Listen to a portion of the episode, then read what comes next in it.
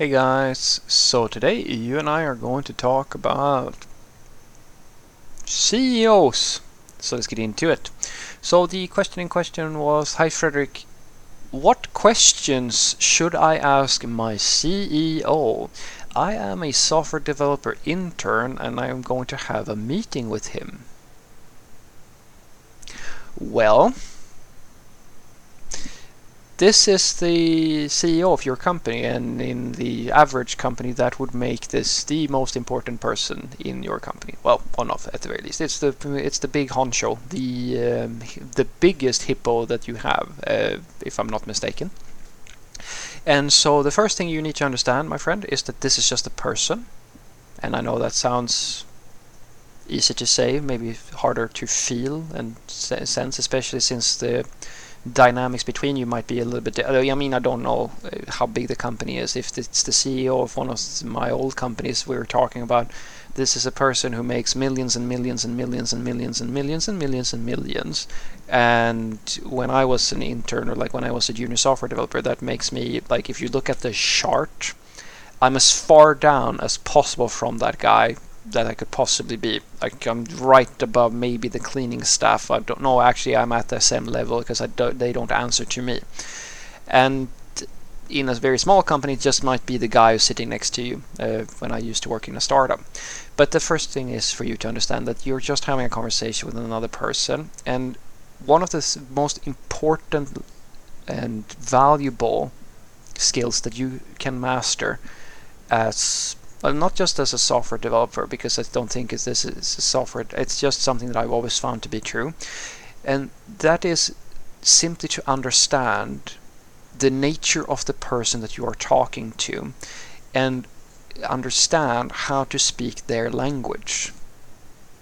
What I mean by that is not necessarily empathy. I'm not talking about relating to people per se, because you should. Uh, in many cases, I don't think it's. Uh, sometimes it's it works. I mean, it is empathy is a good thing, but sometimes it gets a little bit. You know, if you overestimate your ability to relate to people, you start. You know, uh, if an an extreme example would be, imagine a a I don't know a white person relating to the suffer trying to relate or trying to say that yeah I know exactly how it feels to be a slave when they have a conversation with someone who uh, comes from a nationality that has actually fairly uh, you know say if we're talking about African Americans or something like that. That is something where it's almost it almost gets to the point of where that is offensive. You're trying to relate you're trying to like sympathize but it's such a sensitive topic it's such a it, it becomes the it becomes bad if you try to do it that way. And it's the same thing with me. When you know I have uh, people who try to relate to me or they're sort of IT or they're sort of like me and it's sort of like they don't speak the same language. And so instead of trying to pretend that you are something that you're not, try to be yourself but understand the other person's language. So your CEO, for example, your CEO is a business person usually. It is a person who is not technical. It's not the, the sort of person who's going to have a lot of thoughts and opinions, most likely, on the code or anything like that. But it is a person who probably cares about the company. Because that is primarily the sort of things that the CEO is going to deal with. And so, if I were you, I would try to figure out from if I you know if I was the CEO, what sort of questions would flatter me a lot to answer when I'm dealing with an intern. As an example, you could ask things like, "Could you like how long have you been the have you, how long have you been the CEO, and uh, could you tell me a little bit about the company and sort of how it got started, for example?" They can probably tell you a lot about that stuff. And then questions such as, for example, uh, what would you say are like uh, what is the most difficult part about your job? Or you could ask things such as, could you tell me uh, what are, are, what would you say are the biggest challenges we have right now, and what would you say are our biggest strengths? These are almost I, I, would guys I would almost go as far as to say that's almost an interviewing sort of question. But the reason why I'm phrasing it this way is because I, I hope that you sort of latch on to what I, the red thread here. I'm asking questions open questions about the person's experience and they are relevant to the sort of work and the sort of areas that this person is interested in. It's sort of like I mean, if you're having a conversation about with someone uh, in like a, on a at a party or something, you're doing small talk, if you will.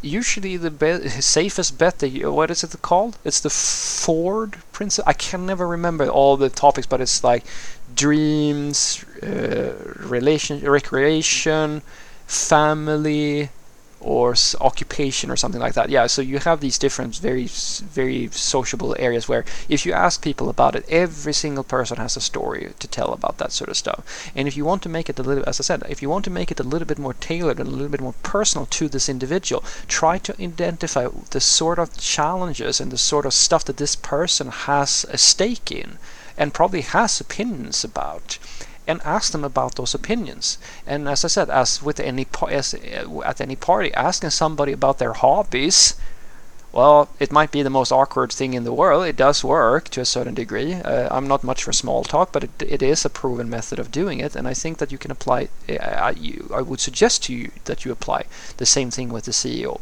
If incidentally, it's the same thing I do when I talk with um, interviewees, when I interview software developers, uh, sometimes or even managers. In many cases, I find that if I'm dealing with, say, a manager or something like that, and I hear very quickly that the person isn't all that strong in their technical skills, well, then I don't have to go so technical with them. I can ask more open-ended questions where they can feel eh, that where they feel comfortable expressing themselves, and that fact that they are enjoying the eh, enjoying expressing an answer or something like that to the question that you just asked means that they are going to most likely going to have a healthy and fun conversation with you because people love to talk about themselves or they like to share their thoughts to someone who is genuinely interested. So if you ask questions like this that are relevant and are actually very interesting to answer and share your thoughts and sharing the th- I mean the CEO will probably love sharing his or her thoughts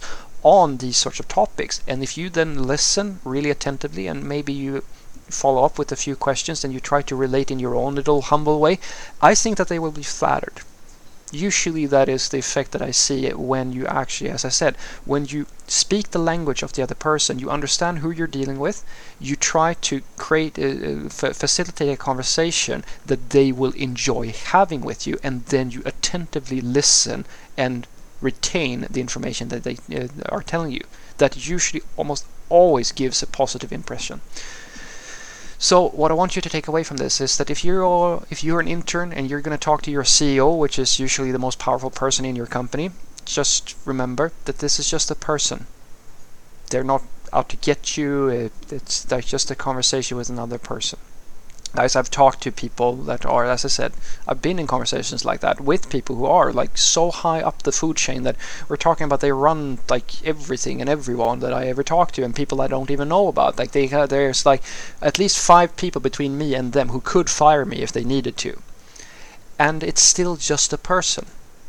I promise you it's just a person. And so when you're dealing with a person like that just apply as I said the best, in my opinion, way of having a conversation with anybody who you don't really know all that well. It doesn't even have to be anybody you don't even know that well. It's a perfect way, I think, to always have a conversation. You can look up Ford if you want to, if you, in, want to increase your small talk skills in at parties and things like that. Uh, but it, the essence of it is to try to understand who you're dealing with who is this person? What type of individual is it? Uh, what type of interests do they have? What type of things will they probably have thoughts on and opinions about? And then ask questions that are relevant. And then show genuine interest in the answer. And I promise you, if you ask your CEO how the company got started, that's a classic sort of simple thing. But if you then ask them about the sort of issues, like what are their, what's, what do they find difficult about their job, or what uh, challenges does the company have, and what, but what, uh, like, what can we do to solve that? What do they think we're going to do to solve that? These are questions that they probably are would love answering for you. So that's what I would do at the very least if I were you. Have a great day.